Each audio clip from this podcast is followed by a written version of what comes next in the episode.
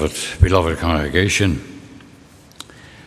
The subject for which the Heidelberg Catechism asks our attention this morning is not exactly a very exciting one.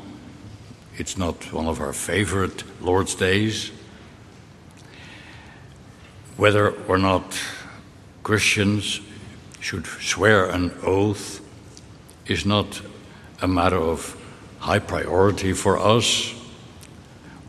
Or should I say, it has not been so for many years, but the times have changed. And as we will hear this morning, it is really quite a relevant portion of the Word of God, interpreted now by the Catechism, concerning the oath Right now, there are many issues coming up in society that require us to pay attention to what is being taught here. There is a historical background, first of all, to this Lord's Day, and the reformers believed that important principles were at stake already then, 500 years ago. But lately there is almost a revival, or not a revival, but a reconsideration of some of the same issues that bothered the reformers. I suppose that all of you have heard about the Anabaptists of the 16th century. They wanted to go further than the Lutherans and the Calvinists in reforming the church. But they went too far in their zeal to make the church a pure church. Not that the desire was wrong, but the way they went about it was not right.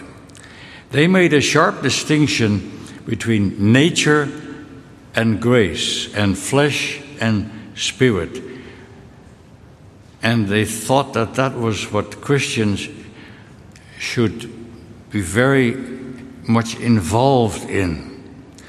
And one of the things that they went wrong with was that they thought that Christians have nothing to do with secular life.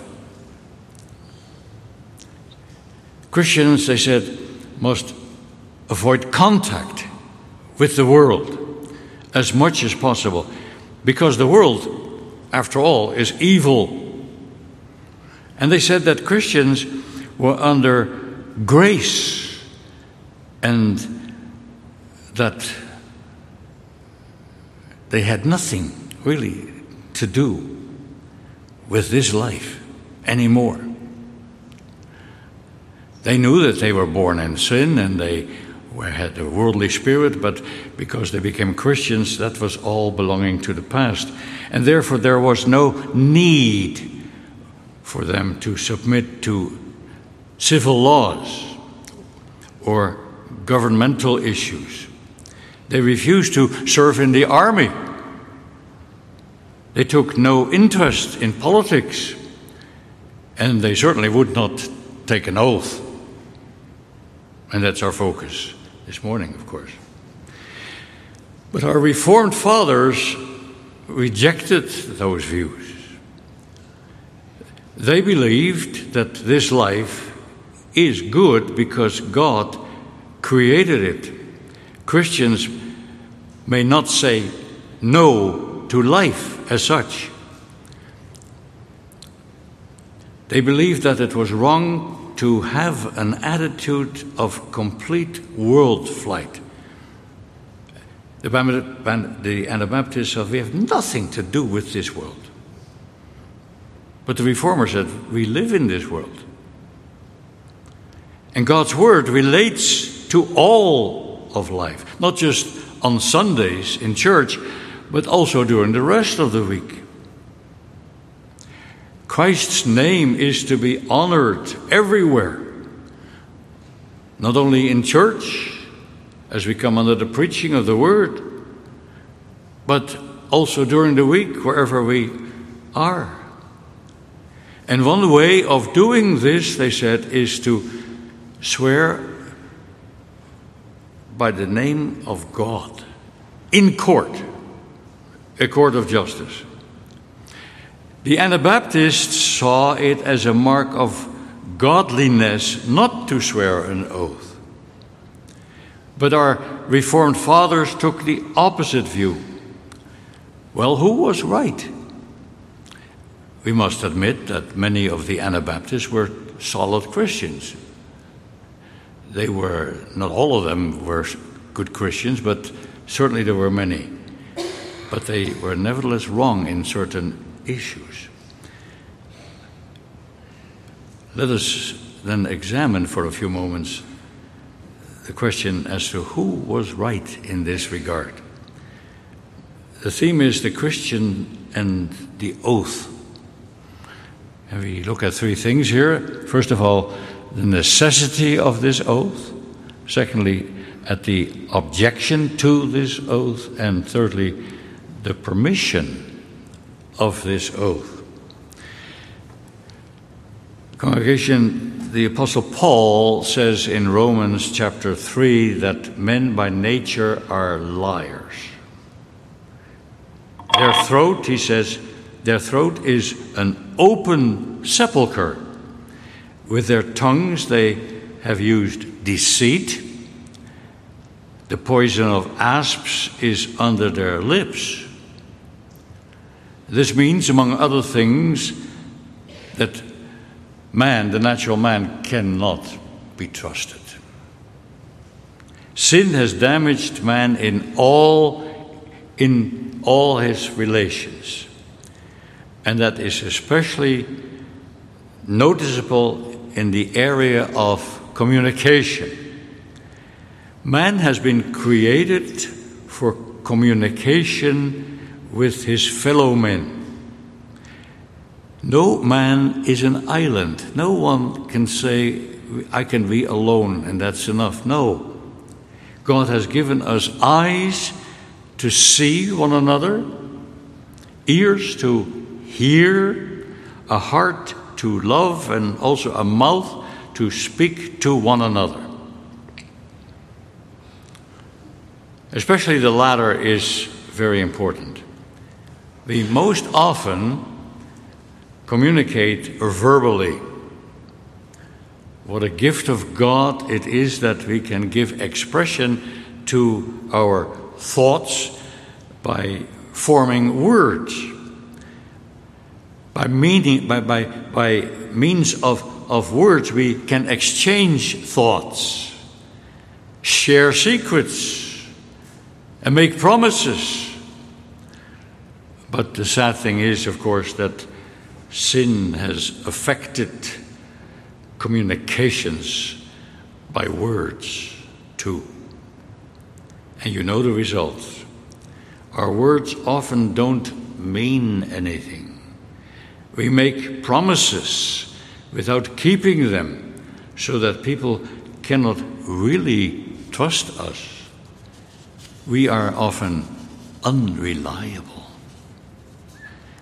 And because we notice these things in others, but also in ourselves, we suspect that others do the same thing. They don't keep their words.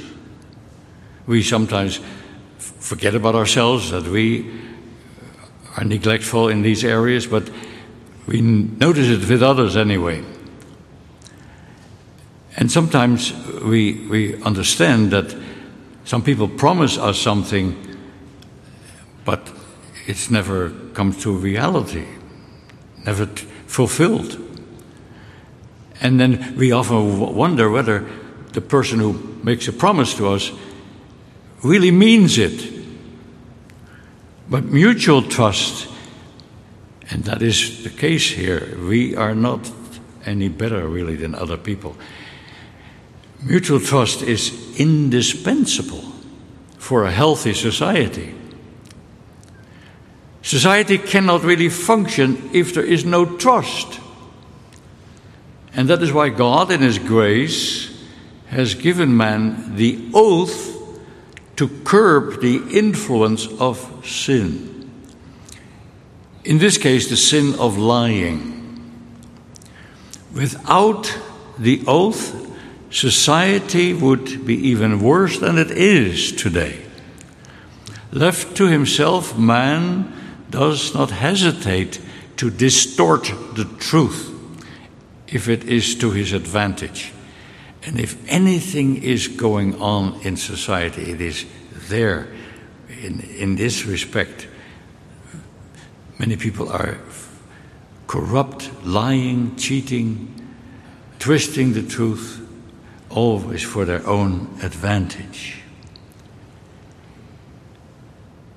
What an accusation this implies. The fact that the oath is necessary tells us that we cannot be trusted. Now, suppose that you have to come to court. You have done something wrong, or you are called to be a witness to other people who have done something wrong, but you have to come to court for a real important meaning. You have to testify. That means really that the court does not really trust you. Not that they always are sure that you are lying, but you may be lying, and so to be sure that they will get the truth out of you as a witness, you will have to swear. It is the judge on the bench who says, Sir, we want to hear what you will tell us, and we have no personal suspicion of what you will say or that you will, will, be wrong, but it may be so that you are not telling the truth, so we have to make sure that you will do so.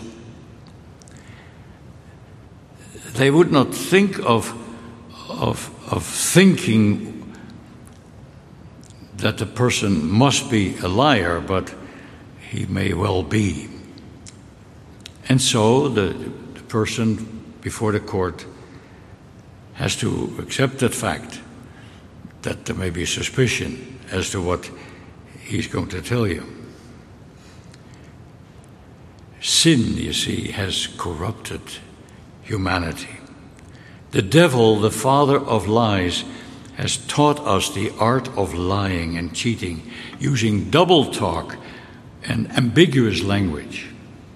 And therefore, it has become necessary to appeal to God's omniscience in order to give value and credibility to our words.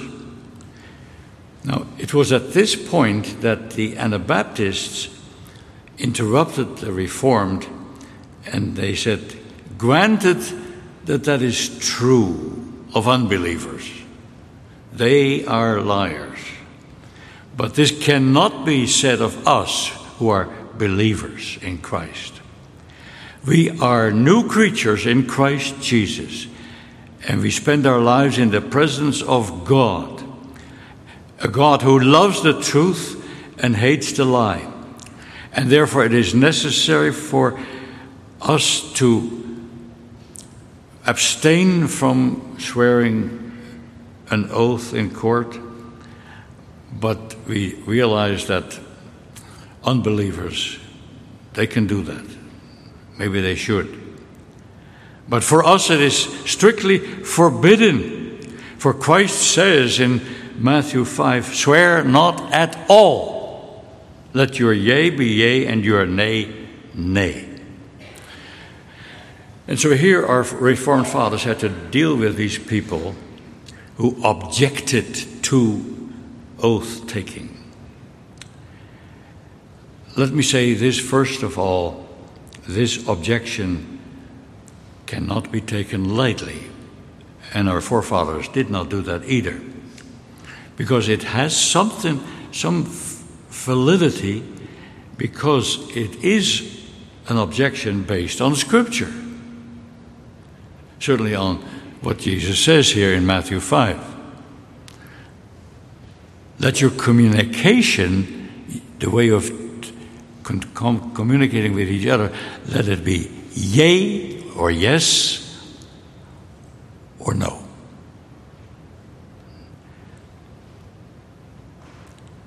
And this objection, therefore, had to be examined carefully. And the main appeal of these Anabaptist people was to stay with this verse from Scripture and, and, and also added to this James chapter 5, verse 12, who says the same thing, what Jesus said. The apostle refers to these same words of the Savior swear not at all. But what does Jesus really mean there? To understand this, we must keep in mind Christ's people, or rather, Christ's purpose in this section of the Sermon on the Mount. His purpose is to expose the sham and the falsehood of the Pharisaic perversions of the Mosaic law and to contrast these with his own teaching. Notice, therefore, what the Lord says here. He says, You have heard that it has been said by them of old that thou shalt not forswear or falsely swear, but shalt perform unto the Lord thine oaths. Now, we often read this and we don't think too much about what really is meant by Jesus here. Well, let me just tell you that the exact words are not found anywhere else in the Bible. Namely, that Jesus says, um, you, let, your, let your yes be yes and nay no.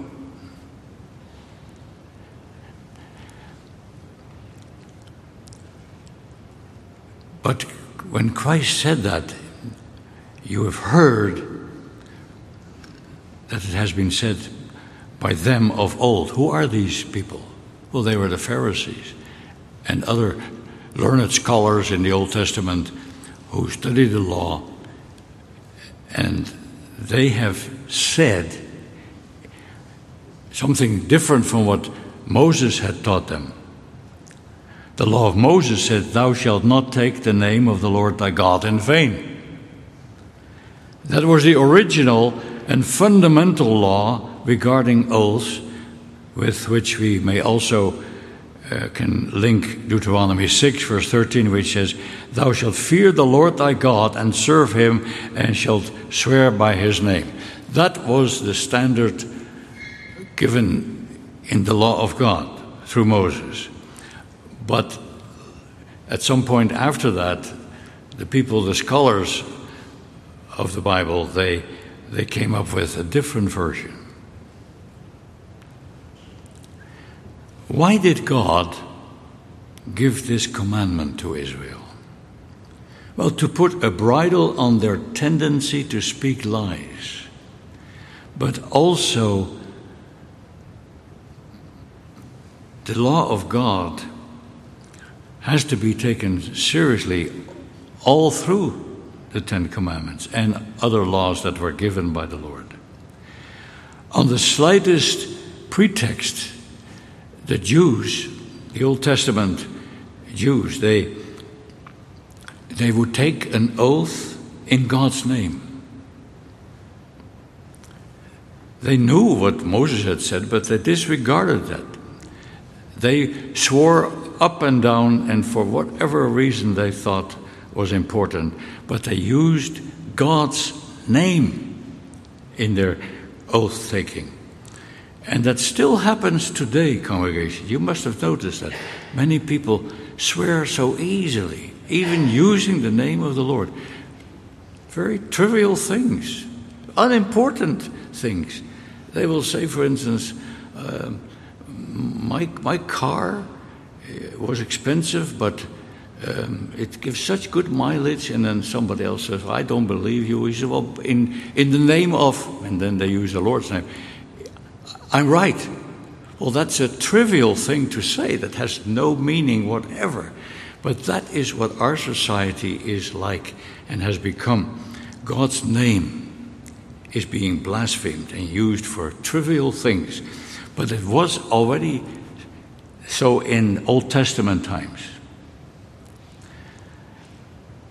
And now Jesus says, Our word should be enough.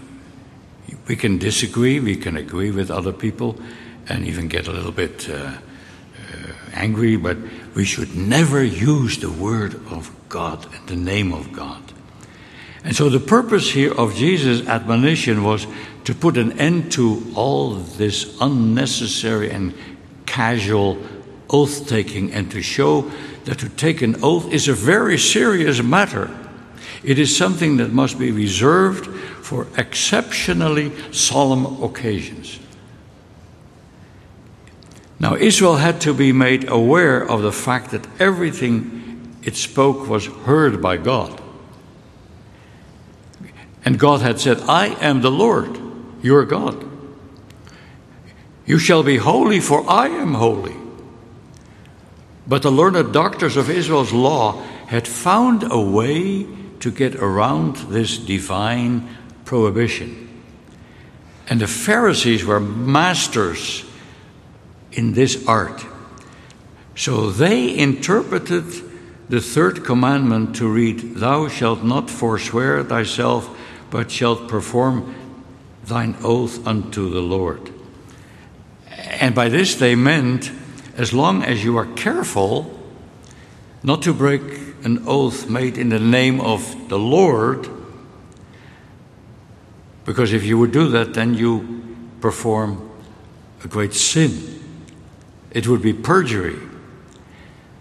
But he says, I know that you want to swear on various occasions, and you can do that. You can safely swear all kinds of other oaths, but just make sure that you don't take the name of the Lord in vain. That's all. For the rest, it is quite acceptable to swear by heaven or by Jerusalem or by the altar of the Lord or what is on the altar or by the temple. All these things are fine as long as you don't mention the word Jehovah. They, that is the Jews, they drew a distinction between oaths that were binding and those that were not binding. If you took an oath by the temple, or by the gold of the temple, or by the altar or the gift on the altar, that was not considered binding. But if you use the name of the Lord directly, then you bound yourself to keep such an oath. In this way, the third commandment was accommodated to the corrupt habits of the people. It encouraged people to take an oath, for example, in business relations, in statements and laws of the government which they didn't like. They could use all kinds of language to, to, to show that they disagreed with these things. As long as they would keep God's name out of it, they would be all right. That's what they thought. And so it is against this corruption and perversion of the Mosaic law that Christ addresses himself here. Notice the contrast. You have heard, he says, you have heard it has been said by them, but I say unto you. Something quite different. What we have here is the legislator himself speaking. Here is the Lord as the lawgiver who says, in effect, I who gave you the old law through Moses, and saying this to you, swear not at all, neither by heaven, for it is God's throne, nor by the earth, for it is his footstool, neither by Jerusalem, for it is the city of the great king. Do you get the picture here? Jesus is going against those Pharisees and scribes who had come up with their, their own interpretations of the oath. And that was still relevant in the days of the Reformation. And they they they they maintained the Calvinists, especially they maintained that the Anabaptists were dead wrong. Why? Because they did not check this out by reading the rest of the Bible.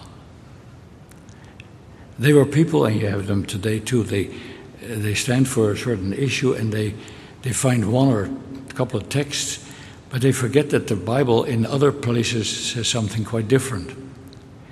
But the Anabaptists went by that one text and forgot to compare Scripture with Scripture.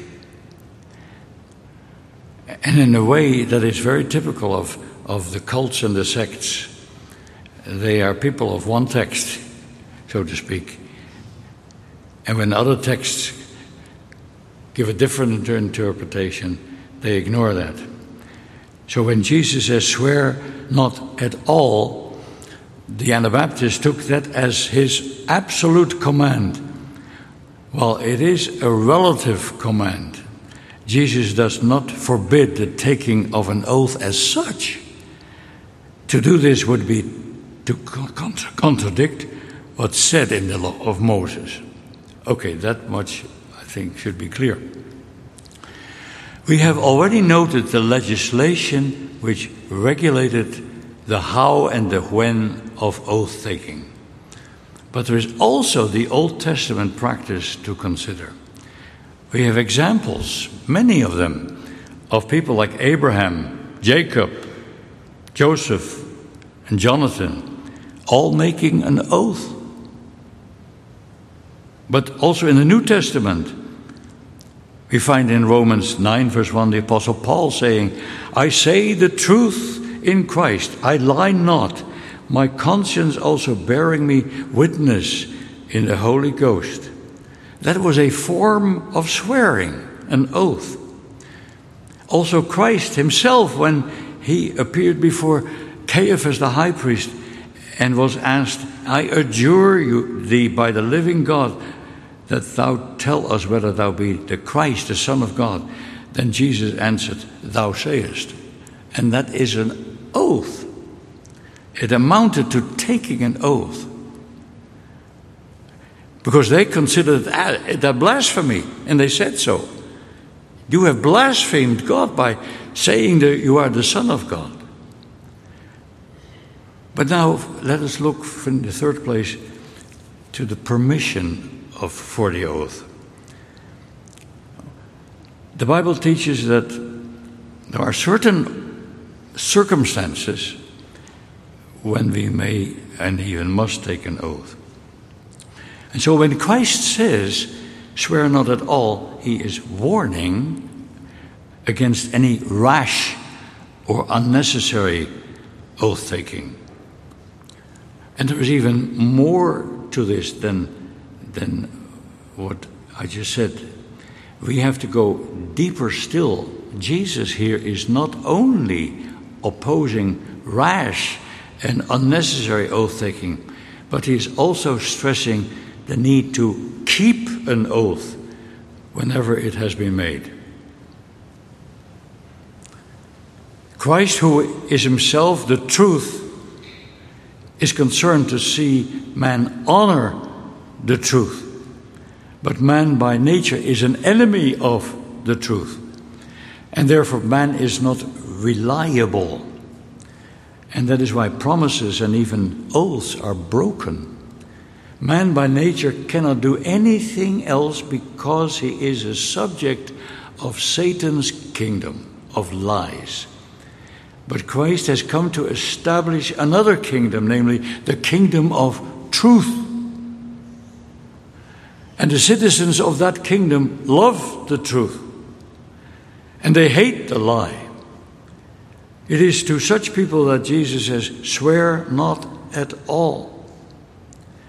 The Sermon on the Mount, beloved, has been called the constitution of the kingdom of heaven. No, it is not like the, the, the constitution of Canada or, or the US. The law of the kingdom of heaven, you see, is spiritual. It is a law that is written in the heart of its subjects. It is the perfect law of liberty that does not have to be enforced. But that is not the case with the application of God's law in the world. The magistrates, the public officials bear the sword, Romans 13 says.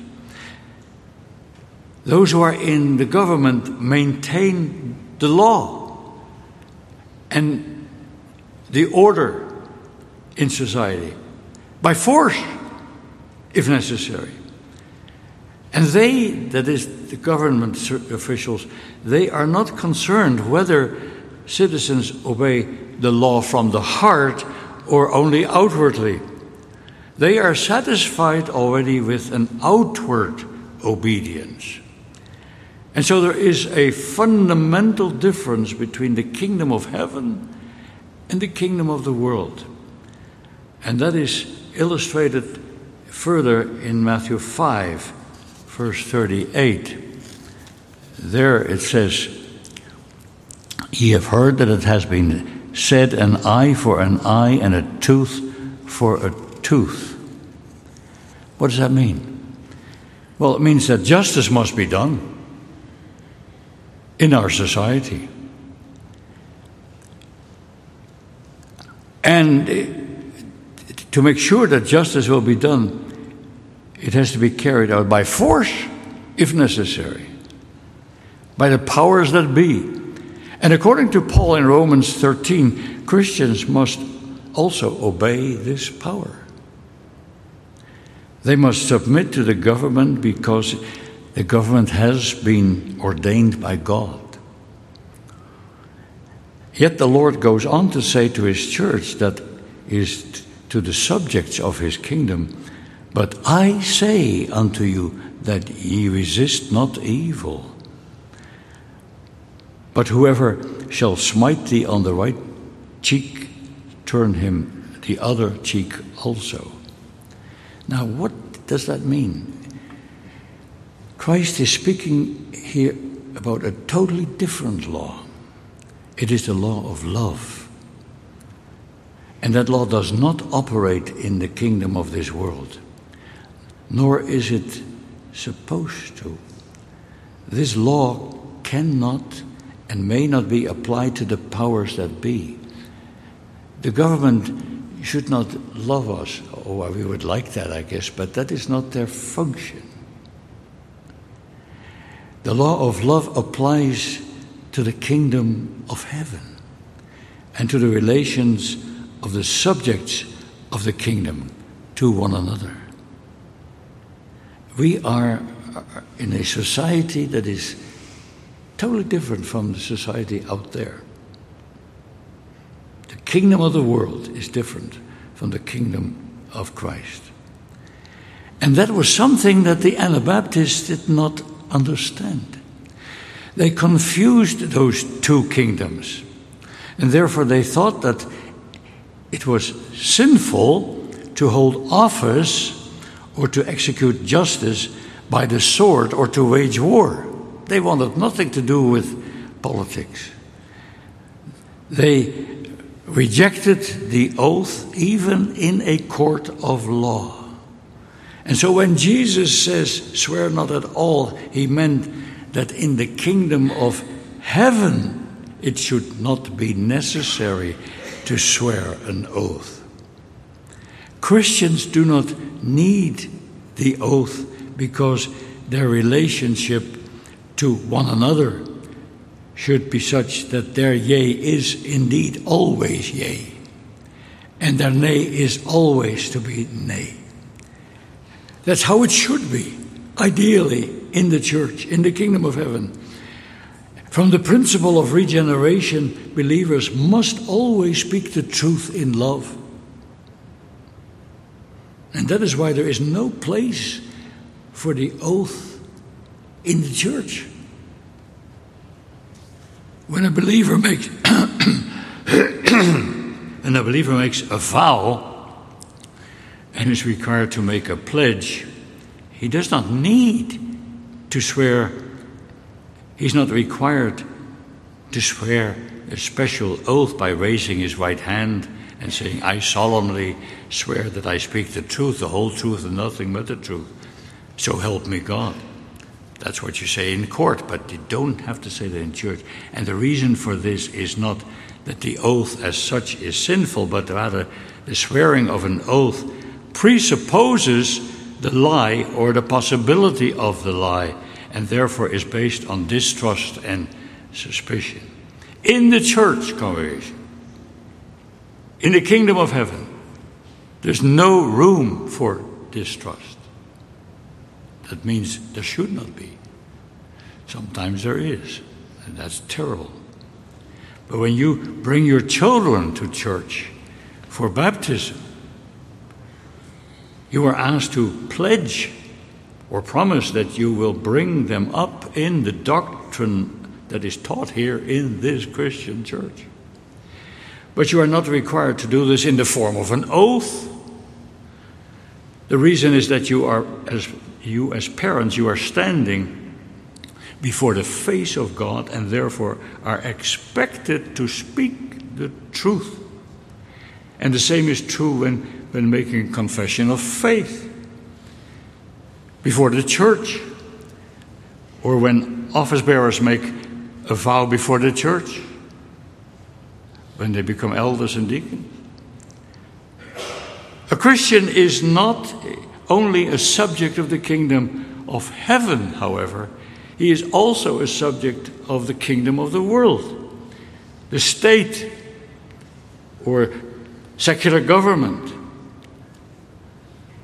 There is a real need for us to understand this. In the state, the oath can be and must be taken if required. The Lord Jesus says it. The government is a place where people appear who are all under suspicion. Again, I do not say that the judge knows that about specific people, but in general, in order to get some truth out of people, they are told, you better take an oath. Because if you break that oath, you're guilty of perjury. And there's a punishment for that.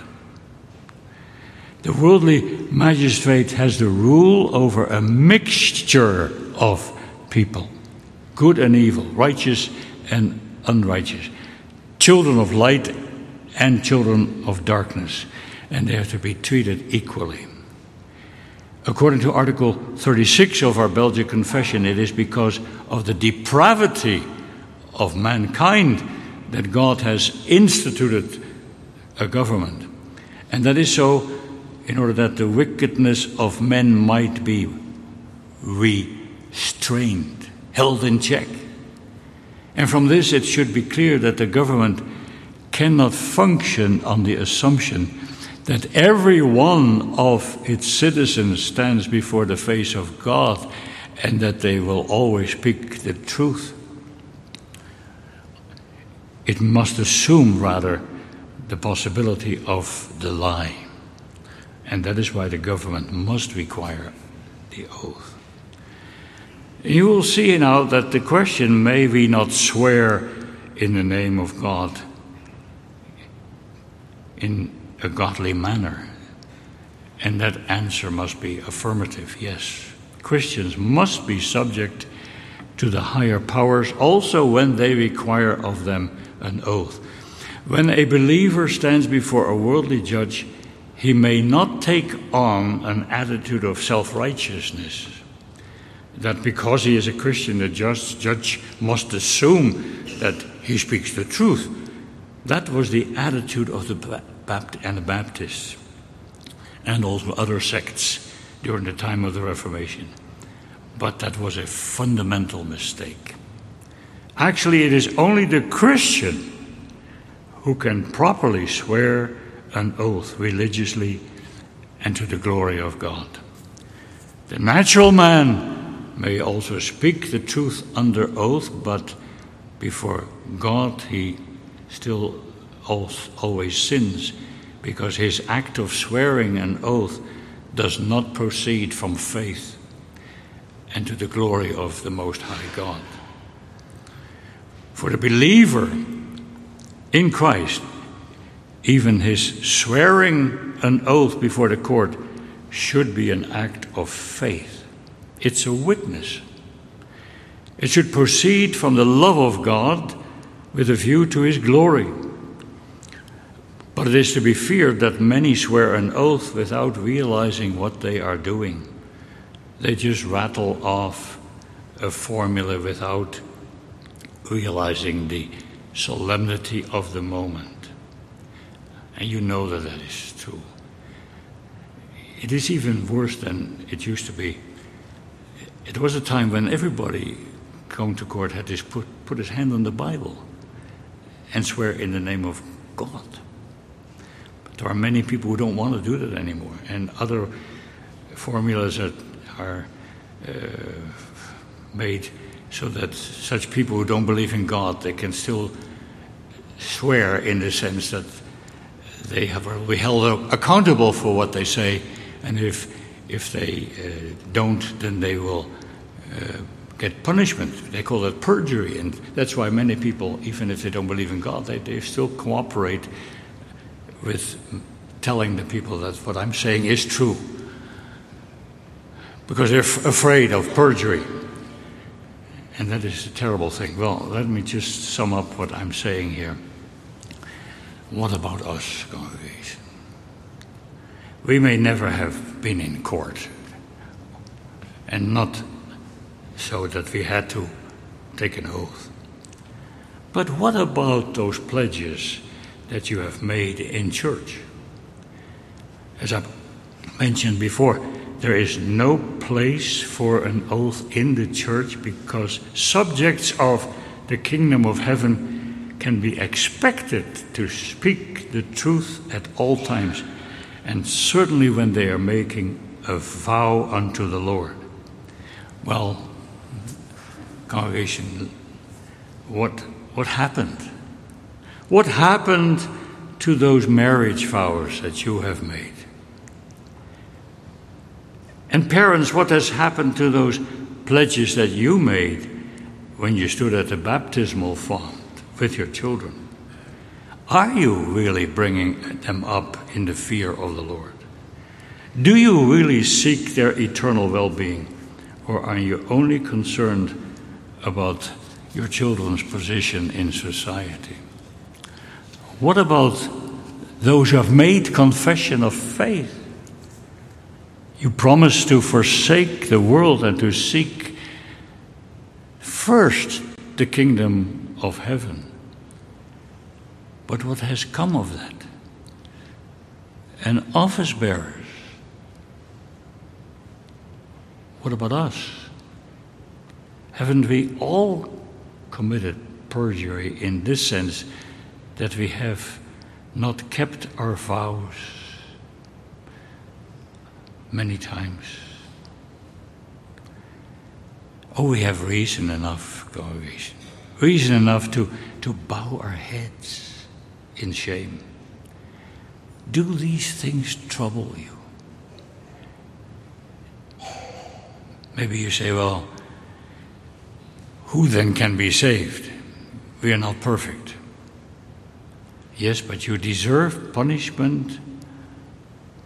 But, and that is the gospel, also in this Lord's day, there is forgiveness.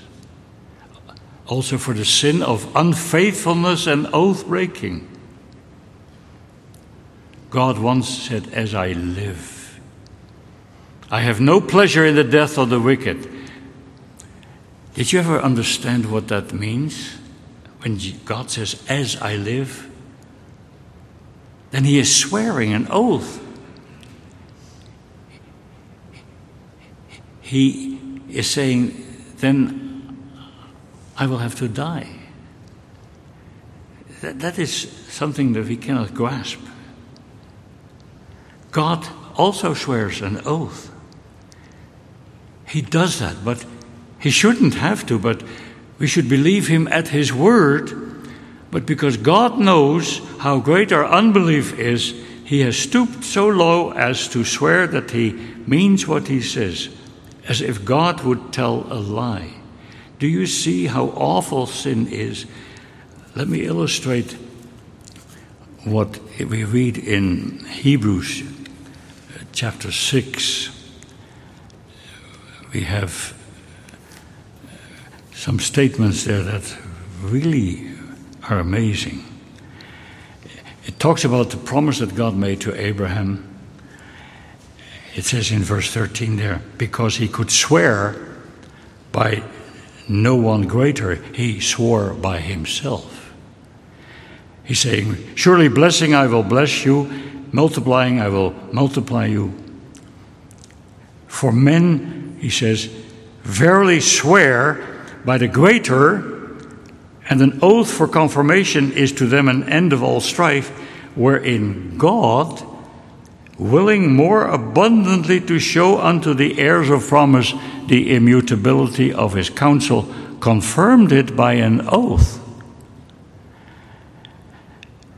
That by two immutable or unchangeable things in which it was impossible for God to lie, we might have a strong consolation who have fled for refuge to lay hold upon the hope set before us. Do you understand what this means? God swears an oath because there's no one greater that he can swear to. So he swears to himself. That's how God stoops low to meet us sinners who often are engaged in unbelief and questioning God's f- faithfulness, God's truth, God's promises, that He is sincere. Oh, we often question God. Are His promises reliable? Are they promises made to me? That's all unbelief, and God knows that. But then He says, my word is true. My promises are reliable. Believe them. Receive them as they are meant for your good.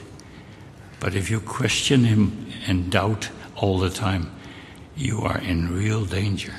Because, as the Apostle John says, and I hesitate to say it, but it is true, he that believes on the Son of God has the witness in himself. But he that believes not God has made him what? A liar. That's what James says a liar. Because he, that is we, believe not the record that God gave of his Son. God has told us over and over again that he gave his Son to come into this world to seek and to save that which is lost, to, to, to save them from perdition. And that word of the gospel is preached every Lord's day. Sinner, believe in me, he says. Trust me. I gave my son to save you. The offer of grace is extended to you without money and without price. It is all by my grace and I mean what I say. Congregation, did you hear this? God wants to save you, and He has sworn an oath to make sure that we believe that He cannot lie. He does not lie. And therefore, congregation, what we must do when we go home, and even now already, realize that God is a wonderful Savior, full of grace and mercy, long suffering. Is it any wonder that Gatsby, one of the English poets, a wonderful poet, he says, How firm a foundation, ye saints of the Lord, is laid for your faith in his excellent word. What more can he say than to you he has said? You who to Jesus for refuge have fled for refuge. Christ is the city of refuge, and the doors to that city are always open, even today. Run with the load of your guilt and your sinful past.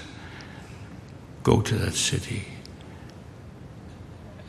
and find safety in Him who calls you